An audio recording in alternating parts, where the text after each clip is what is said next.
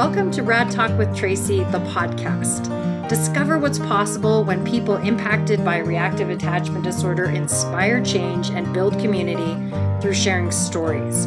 I'm Tracy Poffenroth Prado. I'm your host. I'm really glad you're here.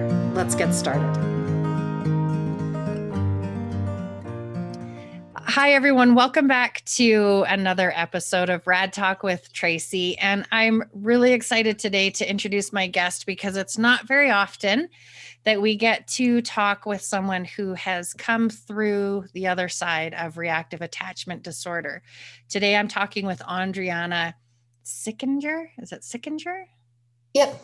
Okay. Sickinger so we're going to be talking and she is going to tell us all about her life growing up with reactive attachment disorder growing up adopted and how she came through it and what she's doing today. So today is a very hopeful story that i think many of us um, hope for ourselves and our own lives. And so this is real. Welcome to the show.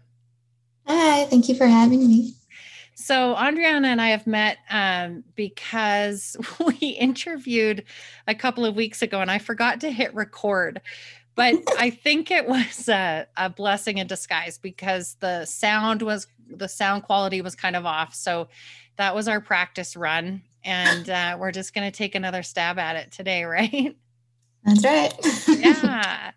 So, Andriana, you're adopted, and you were telling me that it was an international ad- adoption. You were adopted from where? Guatemala. Okay. I was adopted when I was about a year and a half old with my older sister, who was four at the time. Okay. And did you have any other siblings there at the time? It was just the two of you. Um, I do have another biological sister. She was older than my, so I have another sister who's two years older than the sister that was adopted with me. There's three girls, but she wasn't adopted. She wasn't adopted. So your older sister stayed with your parents, both parents in Guatemala, or what was that situation? Um, she was raised by my aunt, I believe, in Guatemala. Okay. Yeah, my dad, my biological dad was an abusive alcoholic. My mom was just really young. So that wasn't really a good household for her to be raised in. Right. Right. Or you. Yeah. Yeah. Mm-hmm. So you were adopted at one and a half. Your sister that came with you was 4 mm-hmm. What was your life like growing up, your childhood? So when I first was adopted, I was like, quote unquote, picture perfect. Like I never cried, went along with everything. I looked up to my older sister, so I copied a lot of what she did. I had a thing called flat face I believe it's called, where I had no emotion. Like if you look at all of my all of my like childhood pictures, I'd smile, but like my eyes weren't smiling. Like I had no emotion. flat, flat affect. Is that what you're thinking? Mm-hmm. Yeah, that, that yeah, that. Yeah, the doctors actually told my parents I would never like get past that. Like I'd always have that. And yeah, weird. But oh. um so you had flat affect. All of your pictures, you didn't have much facial expression. And do you notice that when you're looking at photos? Do you go back and look at them and do you notice that in your photos? Yeah, it's actually not too long ago. My mom and I were looking at pictures of me and my little sister. So my mom was pregnant when she adopted me and my older sister. Sister, um, she's very with me. So we kind of were grown up, we grew up together. You can tell a healthy baby versus not a healthy baby because my little sister had so much emotion and expression on like in all her little baby pictures. And that was just I didn't have any. and you didn't. Yeah. yeah. Interesting. Yeah. Interesting. So you were the ideal baby um, or toddler. So what changed? When did it change? What happened? So um, my older sister started going to therapy. She she showed like different behaviors of Rad than I did. Um, so she went to therapy first, and the therapist was like, Your other daughter probably has it too. But I was very, like, I was more shy and I didn't want to, like, um, express anything. So, like, I mean, okay, so I was really neglected. So I, that's why I didn't cry. I later found out because, I mean, I cried all the time and no told me. So that's why I was like, perfect. You cried all the time when? Like before I was adopted, obviously, because I was since I was neglected, nobody came to like console me. So I learned at a very young age not to cry because no one. It didn't help. Yeah. So that's why I was like, quote, perfect baby because I or anything.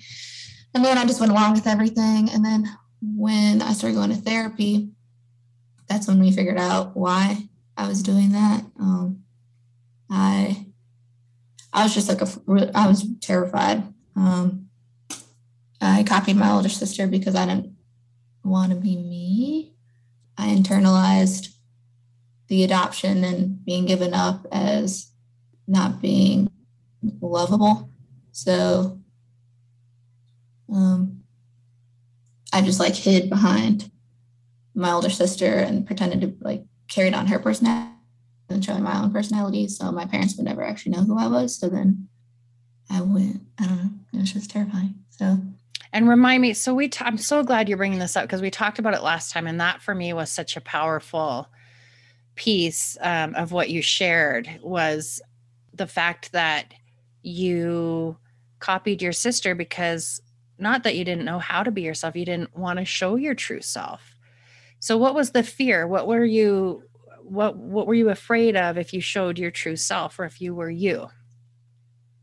I had a huge fear of abandonment because obviously i didn't understand fully like the adoption and like my mom gave me up out of love but i didn't know that i thought it was she gave me up because she didn't love me or i wasn't lovable and like at a young age, you know your mom is supposed to be the one that loves you unconditionally. So I thought if my own mother couldn't love me, then how can these people that I'm with now love me? And so if I showed myself and who I really was, that was just really vulnerable to me because I'm like, oh, then I'll be rejected again and then left again. So if I wasn't myself, then then maybe that would be more lovable than who I was. Right. And maybe self protecting, right? Mm-hmm. Protecting so that you didn't get rejected again. Yeah. Yeah. Oh, that's hard to hear. And isn't it amazing that at such a young age you knew or had that feeling that a parent was the person to look after you and take care of you and keep you and mm-hmm. and you felt that so strongly at such a young age. You started you know acting like your sister. What kind of things would you do? What what did that look like? Who were you? I was in this i don't know. Um i don't know like for example like my sister my parents would be like hey what do you guys all want to drink and my sister i don't know she said apple juice. And if I wanted orange juice, I would not say I wanted orange juice. I'd say I want apple juice because that's what else like my older sister wanted or like just things like that. I would never actually ask for what i wanted. I would just go along with what my older sister was doing. And like literally everything. Literally everything. Yeah and so what was it about being like your sister that felt safer than being like you were you not afraid that she being like her would cause you know your parents to um, I think it's just well, she was my biological sister, so like I felt the most drawn to her and like safe around her, but also like so like I just naturally took on her identity, but uh, it was just it wasn't really necessarily her as a being. It was more so like it wasn't me. So like right. if my parents did reject me, it was like, oh, okay, well, that wasn't me that they rejected. wow, that's so like mind blowing. That insight. Wow. So as long as you're somebody else, even if you do get rejected, it wasn't you at the yeah. heart of you that they actually rejected. Yeah. And we talked last time too about what were the two major you had two major feelings through all of this, your adoption and and being in the home with your adoptive parents.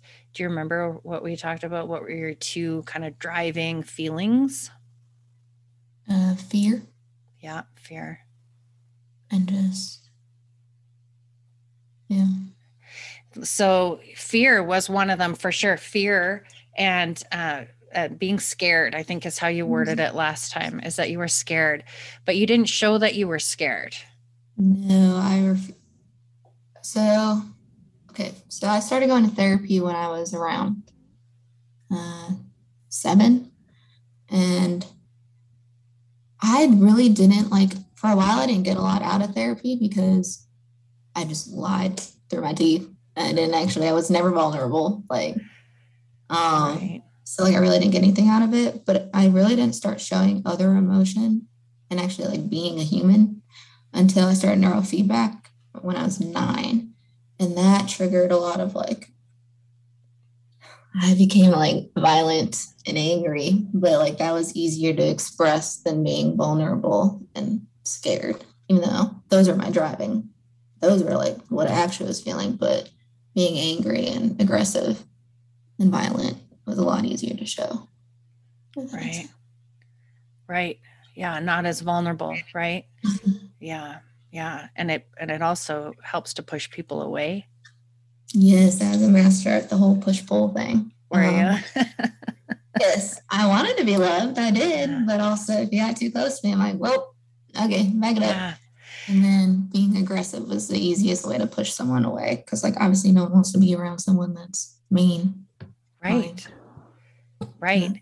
And you know it's that disorganized attachment or that push pull. And i think that is interesting to hear because as a rad parent, you know, we often don't see or sense that feeling of wanting to of our children wanting to be loved or not. Um, and sometimes we do. My daughter definitely has that push pull um, where you can see so badly that they they want to be a part of um, the hugs and the cuddling on the couch and the closeness and the bonding but like mm-hmm. you say, the minute that it happens, boom, it's into protective mode and then it's the angry violence. Mm-hmm. And what was it about getting too close? Almost like a feeling of like losing control. Like I needed the, con- like by me acting a certain way and getting the responses that I was trying to induce, that gave me like control and power. But then like love and like being vulnerable, it's just I felt more out of control. Mm-hmm. That was terrifying to me. Yeah, because it sounds like it goes back to that fear of being re- rejected, right? Mm-hmm. So those moments. So then you you want it. That must be so hard to want to connect and be loved, but having to hold yourself back. Yeah. Yeah. And we were talking last time too that when you were angry and violent, the, the targets were your mom, your mom and your bio her biological your sister, the youngest sister. Yes. Is that right? Yeah. Yeah. My dad was worked a lot, so he wasn't really around as much. So my mom was a stay-at-home mom, so I was with her all the time. And then my little sister was super, super close in age with me. So we basically grew up together. And since she was my mom's like my mom's biological kid. I was threatened by her and very jealous of her because I just felt like she loved her more. Like there was no way she could love me this like the same amount. So I took all my anger and I was very mean um, to my little sister yeah. and my mom. Are you okay talking about some of the ways you were mean? Yeah, I mean, uh,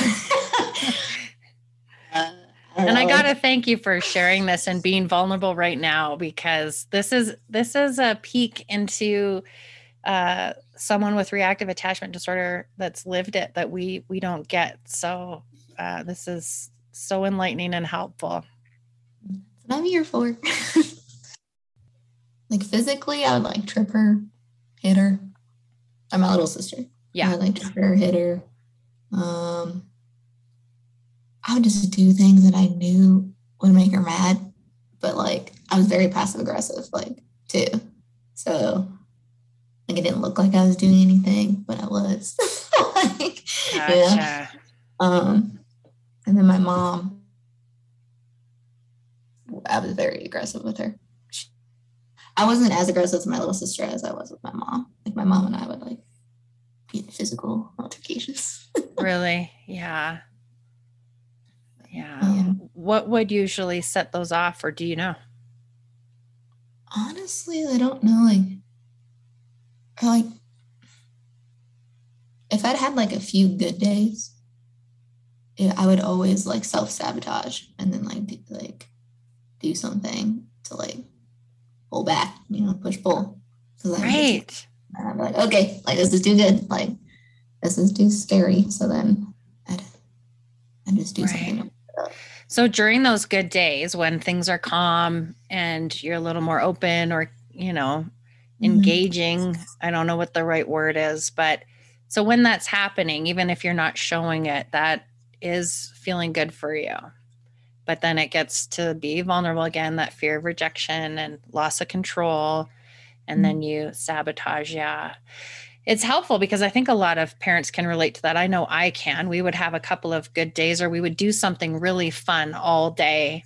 And mm-hmm. then that evening would be yes. You know, a meltdown, a really difficult night and next couple of days. So that, yeah, very similar. Yeah. like after school, like I remember talking to my mom, she was like, I was prepared. Because like for some reason after school, I don't know if it because I held it in or something like all day. But then once I got home, I was as a little gremlin.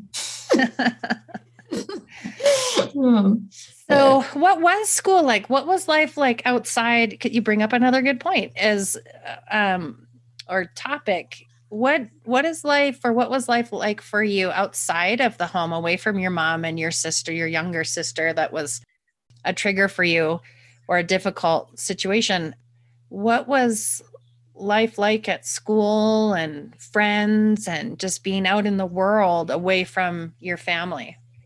Were you different? Definitely different. I, think it like depended on the situation because sometimes I could easily like put on a facade and pretend I was like this perfect child. But other times I had so much anxiety in public and just people, people terrified me. Um, but also elementary school, those are definitely my like harder years um, I didn't really have friends. I didn't know how to be a friend, let alone even have like let someone be my friend. Um, uh, and I was just like in and out of therapy a lot, so I was gone from school. Um, I was, hmm, or I also had ADHD, so I was really disruptive in class too. it was a little combination of everything, but I wasn't like how I was at home, like it's evil. I was better. I did steal from kids in elementary school. You did steal from kids? Yeah. Yeah. yeah. Did you ever get caught? Did they find out? Yeah, I vividly, I was a kindergartner. This was like, I don't know why, how I vividly remember this like so much, but I stole like juice boxes from this little boy in my kindergarten class. And I don't remember how I was caught, but my mom literally made us go to the grocery store buy juice boxes, and I had to bring it to class, like, and give it to the boy. And replace the, yeah. I don't. That's like one of my memories of yeah. that. but so when you look back at those years, kindergarten, elementary, what what feelings come to you? What what do you feel when you think about those days for you? Honestly, I don't really like thinking about like my worst years of like I mean, I don't really like element like all my elementary school memories kind of like blur together. That was not good memories. Like I wouldn't be like, oh yeah, like I had a great time second grade. Like right. But, so you knew it was hard for you. And mm-hmm. looking back is hard for you because it doesn't feel good. Yeah. It wasn't really until 12 is when I was like healthy. I got you you could say I was a healthy kid. Um, so then I actually started making friends, and then I actually really did enjoy school. Like I have really good friends now. Yeah. So talk about that. What what changed for you? So, and you mentioned a story um, that I thought last time that I thought was really good. It was something you were upstairs looking out a window. Can you talk about that? Like when I went to a mental health institution. Yes. Yes. Okay. Because so, this is part of it. We need to know your and I'm glad you're open to sharing it. But you know, kind of what you experienced when you had reactive attachment disorder, what you did and why, because it'll help us understand a little bit more and have more compassion for our kids. So I like went to normal like public school.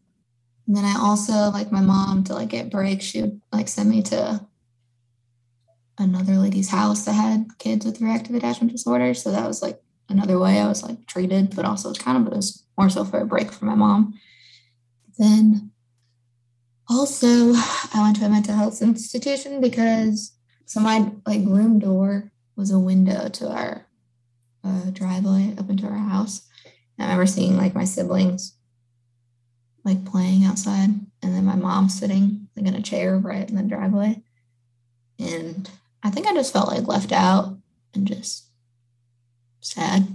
Yeah. Like I needed to get her attention some way. Um, so I literally took my window apart. Like I took the screen off of my window, and it was like one of those crank windows. I'd like crank it all the way right. Open. Yeah. Um, I think I was like uh, seven. Seven. I was, I was little.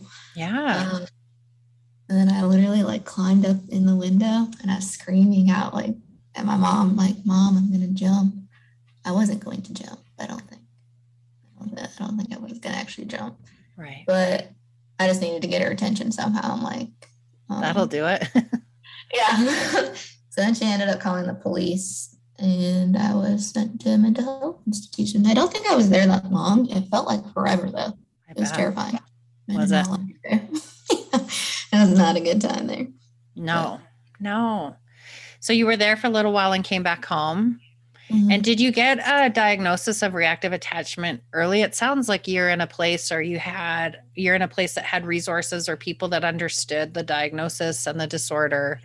So you were Mhm. able to get a little bit of help and get the diagnosis. yeah. Um yeah. I think I started therapy around seven. My mom started using like Nancy's techniques around six. Nancy Thomas. Yeah, Right. And that's who connected us. We have to give a shout out to Nancy Thomas because uh, yeah, you're a success story and hopeful story for um, other kids growing up with reactive attachment disorder and for parents. And so, thanks. A big shout out to Nancy for connecting us. So, your mom started, that's what changed because that's what I was going to ask is like, what? So, at 12, at seven, you're going through all this stuff, you know, controlling and um, angry and, uh, you know, aggressive. So then to say, oh, I was a normal, healthy kid at 12, uh, what what changed? Three main things that helped me the most. Three main things. Yeah, okay. Ultimately, it was my like every child has to make the decision for themselves. But I think three main things that helped me was when my mom like was consistent with some of Nancy's techniques. Um, neurofeedback, because that's what let out all my emotions. And then eventually taught me how to actually handle the emotions health- Right, healthily. right. And then I had once, I've been to so many different therapists. Like I said in the beginning, I lied through my teeth to most of them, and most of them let me. Right. Um, But one, I just remember she was not nurturing at all. And she would call me out like every single time. She's like, that was a lie. Try again. Or like, I don't know. Like she she knew what she was doing. So I was like, I did not like her. but was it helpful? Was that helpful? I mean, yeah, Yeah. like, yeah, because I mean, what how she was a therapist was kind of like how my mom parented. Like it was very like like one like Nancy's techniques. Like you just had to be so like consistent and keep So your foot down and not easily manipulated. And she was not. Right. So if you say something or you're going to do something, you stick to it. Mhm. Right. But then ultimately, like I always say, I think there is a like a point where you just have to make a decision for yourself. Like the kids that aren't healthy versus kids that are healthy, I think. Because there's a point like you can dwell on all your traumas and all the bad things that happened to you, or you can take it and accept it and like want to change it. Because like you have people around you that love you and you have to like eventually allow them to love you. And then once you do you can look inward and start loving and trusting yourself. And then use the things like the hard things that you went through. Something better and like wanting a better life for yourself you know because you're never going to be happy if you just dwell on everything that happened to you i mean everything everyone goes through hard things you know Right. What was the moment? What was that moment for you when you made that decision? Do you remember? Um, it was definitely gradual, but it was after I was able to actually fully trust my parents. Like what I said, like the Nancy, like when my mom was consistent with using Nancy's techniques, that made me respect her more. Because before she did, I was really, I could easily manipulate her and just, you know, it just wasn't really a relationship. But then once she like never gave empty threats, she was consistent and I couldn't get anything past her, then I started respecting her, which came with me eventually trusting her. And then once I was able to trust her, then I was like, okay, now it's me that's holding myself back. So mm. I had to like look at Anna like, what are you gonna do to change it? Because I'm never gonna be happy. Like I wasn't happy. Like I knew I wasn't happy.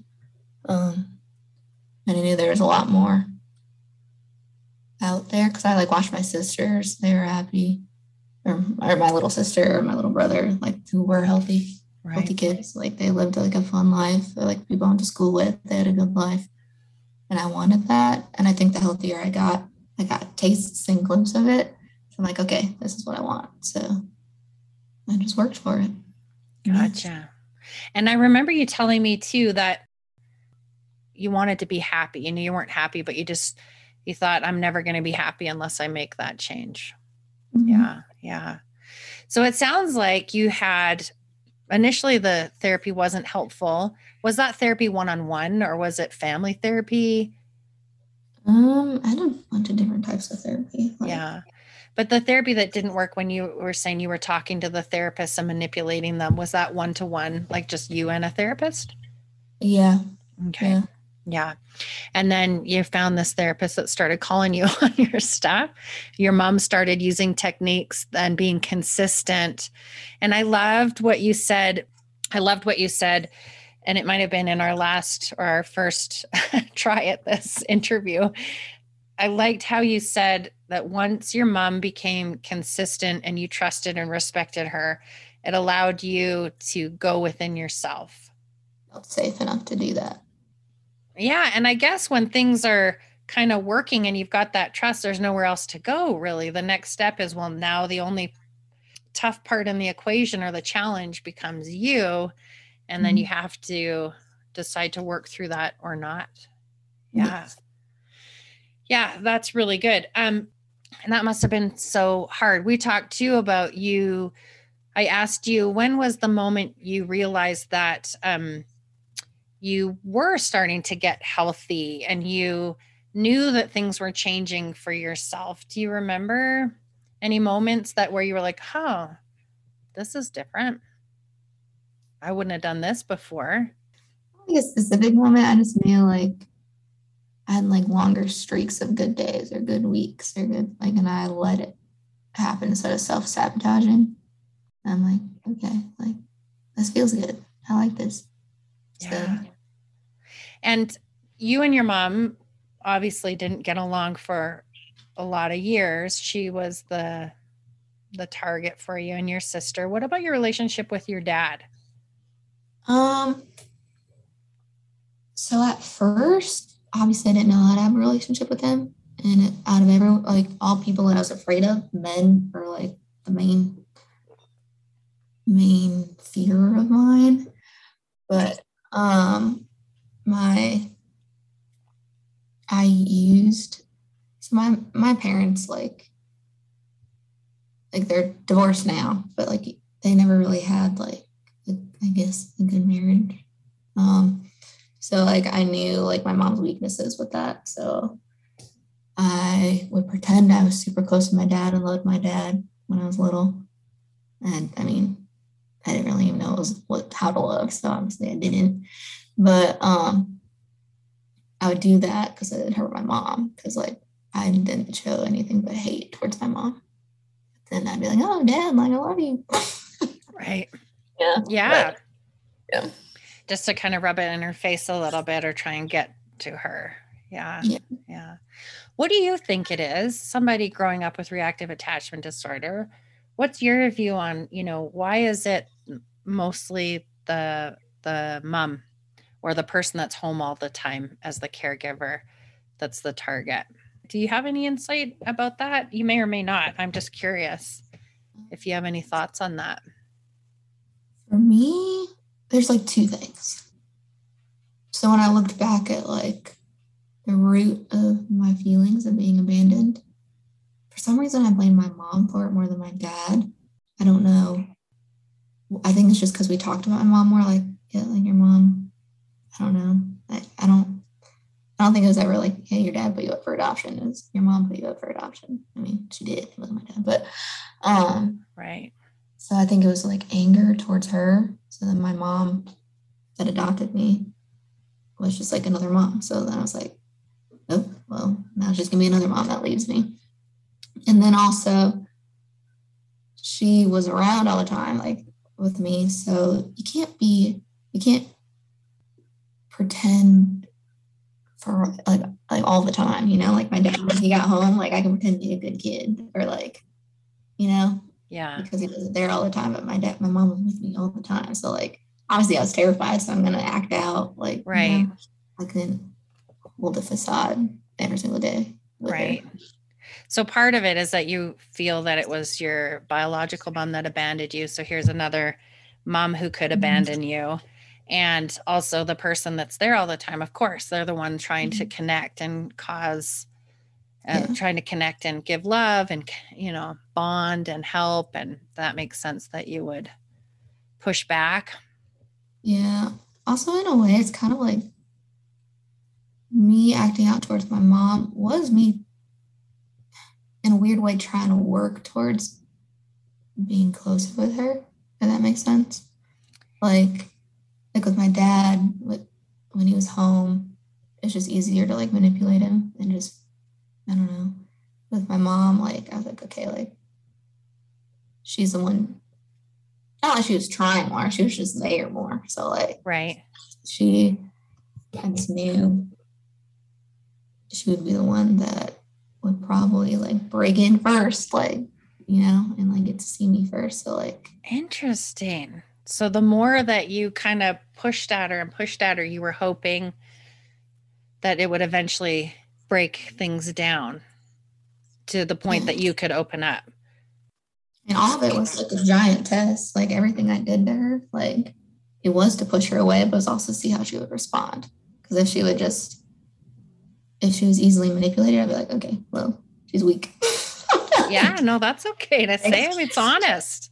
Or if she just gave up, then I'm like, okay, yeah. It just reaffirms that she doesn't love me. But then huh. obviously that wasn't her response. So she'd keep fighting for me or like keep giving me love. So I'd be like, okay, maybe she does love me. So each time I did, it was just another test, even though I tested her 50,000 times a day. I don't know why I needed all that reassurance. Right. That's really all it was. I just wanted to see like how far can I go until she actually does give me up or will she? Like, does she actually? Right. Do you think if you hadn't gotten therapy, would you still be pushing and trying to, would you still be in that situation? Do you think you could have ever broken through on your own? I don't think so. No. Um, I'm, I probably wouldn't be, wouldn't be as childish about it. I don't know, like, because as a kid, I think it, I would have issues in a different way. Like, I wouldn't have any friends or family. I wouldn't know how to have a relationship in any of any kind. Right. Like work with people or try. I was terrified of everything. So like, know, like. So I have a question for you. This is me wondering about my situation, but I'm sure there's a lot of parents because, um, you know, some families it gets so hard and there aren't the right supports that some of our kids with reactive attachment disorder end up um, spending time in a residential treatment center or a therapeutic or non therapeutic boarding school or some kind of program. And I know this is a very hard question to answer because every person is different, every situation is different, RAD is different for everybody, you know. Um, it, mm-hmm. It's that spectrum. But when you're saying, you know, you you kept testing your parent what do you think about um, kids with reactive attachment disorder that do have to leave the house? What do you think, like, if that had to be the situation, what would be Mhm. helpful to still try and work and connect besides therapy? I guess maybe that is what it is, is therapy. I don't know. Um, I mean, I remember when my mom would drop me off at that lady's house. hmm I would be terrified the entire time. So I'm like, well, she's never coming back. Like, Mm, yeah. um, or like when I went to that mental health institution, I'm like, well, like they left me. But my mom would always like reassure me. She'd be like, I'll be back. Like, I'm Right. gonna be here. Or she'd like tell me, she's like, you're gonna be here for a few hours. Or like, we'll be here. I don't know what she said when I left for the mental health institution. But I think no matter what, the kid is gonna feel abandoned if they are left somewhere. Mhm. But it's just they're gonna need to be treated and then they'll get healthier and then they'll have a healthier outlook on it. But at the time, they're obviously sent there because they don't. They're Right. not healthy. So they are gonna feel abandoned. Yeah. Yeah. Reassuring. Reassurance sounds like it was very helpful for you that we're still here for you. We're still family. You mentioned something last time too that you were saying one of the moments because your relationship with your mom was very rocky. Uh, there was a time where you said something to her that was not so nice, but it was the first time you actually felt um, kind of bad about it. hmm That's when I could tell I was getting healthier or that I actually like loved her. Mm, Not, um, because for the longest time I would do and say the meanest things and have no remorse about it. yeah. Did you feel Uh, you hated her? I mean, it's yes. okay. Yeah. Yeah. Okay. and Yeah. not like yeah yeah i mean I, I i just didn't know i didn't love myself so i didn't know how to receive love either you know Right. so It's all wrapped up into that, isn't it? Yeah. Yeah. mhm. Um, so, but, and so we talked about, you said something that wasn't nice to your mom and then you walked away from it. And that was the first time you're like, Ooh, I don't, yeah, there was feelings of remorse or sadness about hurting her. But you Yeah. also said at that time you weren't ready to, you didn't want her to know yet, right? yeah. You like, felt I, it, but I bad that i'm not going to apologize right. Yeah, yeah, it was new for you. So then what started after things got consistent with your mom and you started being able to, you know, go within did you ever I mean, you've obviously started to be who you really are and you found yourself and so you had to you were somebody it sounds like who stuffed everything down and then neuro feedback really helped to release it but it didn't it wasn't all happy. You had to get through those hard emotions it actually brought up the anger so that you could express it and let it out and work through it to get to the point where you're healthy and comfortable and who Mhm. you are today. What's that like? So that process you started feeling comfortable being you was it therapy or what how did you start knowing other than that time with your mom saying you know something mean and then noticing what how did that evolve after that your relationship with your mom and and starting to become yourself I don't know if it's just like my personality, but now knowing who I am, like I have a huge heart. Like I feel very empathetic. hmm So like I think that started coming out like I didn't want to hurt the people around me that were showing me love. right. Um obviously it took a while. yeah. How long did it take? How long did it take? I mean, I started therapy. Seven was it? Like yeah, 7 and I wasn't healthy, like fully healthy till 12. Till I was 12. five years. Yeah And did you get therapy in your town? Was it family therapy and and also using Nancy's techniques? Uh, yeah, I got therapy like in my town. Okay. My mom went to like a lot of Nancy's like parenting classes, so she'd bring that home. So about 5 years, but uh you made it. So how does it feel being you and what's your relationship with like with your mom today? It's good. I mean, I like being me now. Yeah. um, and my mom and I have a great relationship.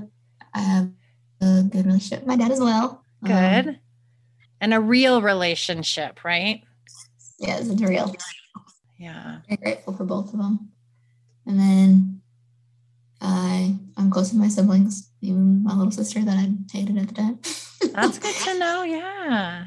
Um, and I actually have real friends, like really good friends. I have a degree. Um, Do you live in the same town as your parents or have you moved away? No, I actually moved away about a year and a half ago. Nice. And do you keep in touch? How regularly do you talk with your sister and your or your younger sister and your mom? Um, it depends on the week. Yeah. Yeah. But like we keep in touch. Right. Wow. And so you would say you have a good relationship. You're close. You're attached. Yes, definitely attached. Right. What a different world for you. How's your anxiety? Good. I mean, obviously, I have anxiety about, about like life sometimes. But Sure. Yeah. And so you're you're in your 20s, Yep, I'm 25. 25. Uh, and so here you are at 25. You look back on those years. Would you ever want to go back? No, I didn't think so. I would say I wouldn't change it because I think that's who that's made me who I am today. And Right. I have such a huge heart for helping people, and I want to become a RAD therapist myself and help kids that struggled like I did, and just like bring hope to people. That's want to use my life for something. You have a life of significance and use it for something far greater than myself. And I feel like if I didn't go through what I did, I wouldn't have as much compassion or like a huge heart for people. hmm And I was going to say, I'm so glad you're talking about where you are today and what you're doing because you already have a degree in psychology and now you're working towards your master's, Yep. right?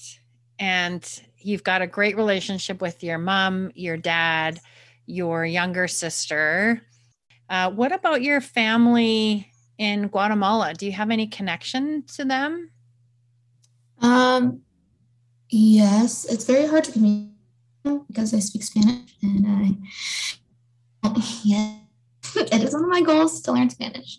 But Because um, it's hard to communicate. Yeah, they speak Spanish, not Yes. English. hmm So the main people I am in contact with is bio, like my full-blooded biological older sister, and then I have a half sister from my mom's side that I talk to pretty frequently.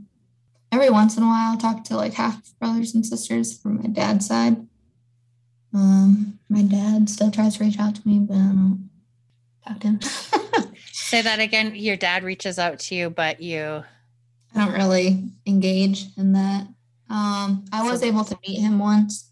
I think that was like enough for me. Um, he's not a good guy. He's not doesn't have a good character, so I don't really feel like having him in my life. I don't really owe him anything. So, Mhm. And what about your biological mom? um, she actually passed away about like a year before we found my family, so I was never able to meet her.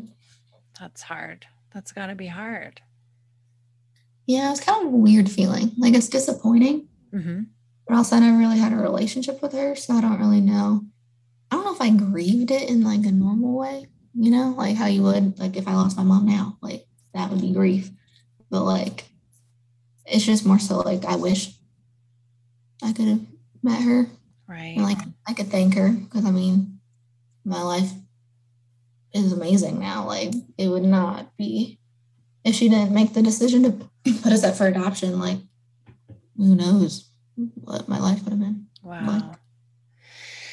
That's incredible to hear for me as a parent that you're grateful for the situation you were given and that you have this, you've worked through and come through reactive attachment disorder. You have relationships with friends and your mom and your dad and your sibling. And yeah, I mean, that's, I think, what every parent hopes for and to know that it's possible and to know that you're going to be a RAD therapist out there being able to relate and help other kids that are going through this and and essentially helping the entire family because it it helps everybody connect and and get through that piece of it. Do you in meeting your siblings do you feel a connection or is it do you get to see pictures and uh It's actually kind of funny because in a weird way, like when you're adopted, you can't help but like I don't I feel like a lot of people that are adopted feel this way, but maybe it's just me. I don't know. But when you like look at your family, you know, like genetics, like you don't really know where you get your personality from, your features from. I mean, we have pictures, but like, you know, it's different. But when I met my family, when I met my oldest sister, like the one that's full blooded, um, it's just funny to see because she was a mixture of me and my other sister that was adopted with me, but her personality was very similar to my sisters that was adopted with me. And then my half sister from my mom's side, her and I had like the same personality, like laughter and like it was just weird because like we weren't raised together, but it's just like it was cool to see. Like yeah. like I felt like it was my like my family too. But right. It answered some of that curiosity. Mm-hmm. Yeah. Yeah. Well, I'm so glad that you have been so open and willing to share your story. And like I say, uh, reactive attachment disorder, you know better than most, is such a difficult life uh, for the mm-hmm. for you, for the entire family, and just to know that it's possible to get through it and have a happy life and be able to connect with others and bond. Um, I'm just blown away and and grateful for you sharing that. And I love that you offered insight, kind of the top three things that helped you get through it. I think that will help other families. Is there mm-hmm. anything else that you would like to share or that you would like people to know? I mean, just for kids with RAD, just that they should know that it's worth being vulnerable and finding that courage to allow love to come in and to love yourself. And just like be resilient because once you do you can look back at your past and like RAD and rather than like a burden and being like ashamed with it or like who you are you can be like proud of who you are and like everything you went through and that you are strong enough to get past it there's light at the end of the tunnel. There's light at the end of the tunnel. Yeah. Yeah. And what would you tell parents or siblings? Like what did you and you might not know this i think we talked about it last time i can't remember the answer but is there anything that you needed that you were like ah oh, if only they would do this or if only this would happen or did you mm-hmm. were you even at that place where you could have that insight? My siblings are all really great i mean they stood by me they stood by you yeah um um, my parents, um, honestly, just like the advice is just just to continue being consistent. Because like when they were like honestly consistently was the biggest thing. I was the most stubborn child, and it took me like three days to get certain tasks done, but my mom stuck with it, and that was like the biggest thing was when she was consistent. So even if it took you, you were given a task, and even if it took you three days, she still expected it to be done. Yeah. Plus more.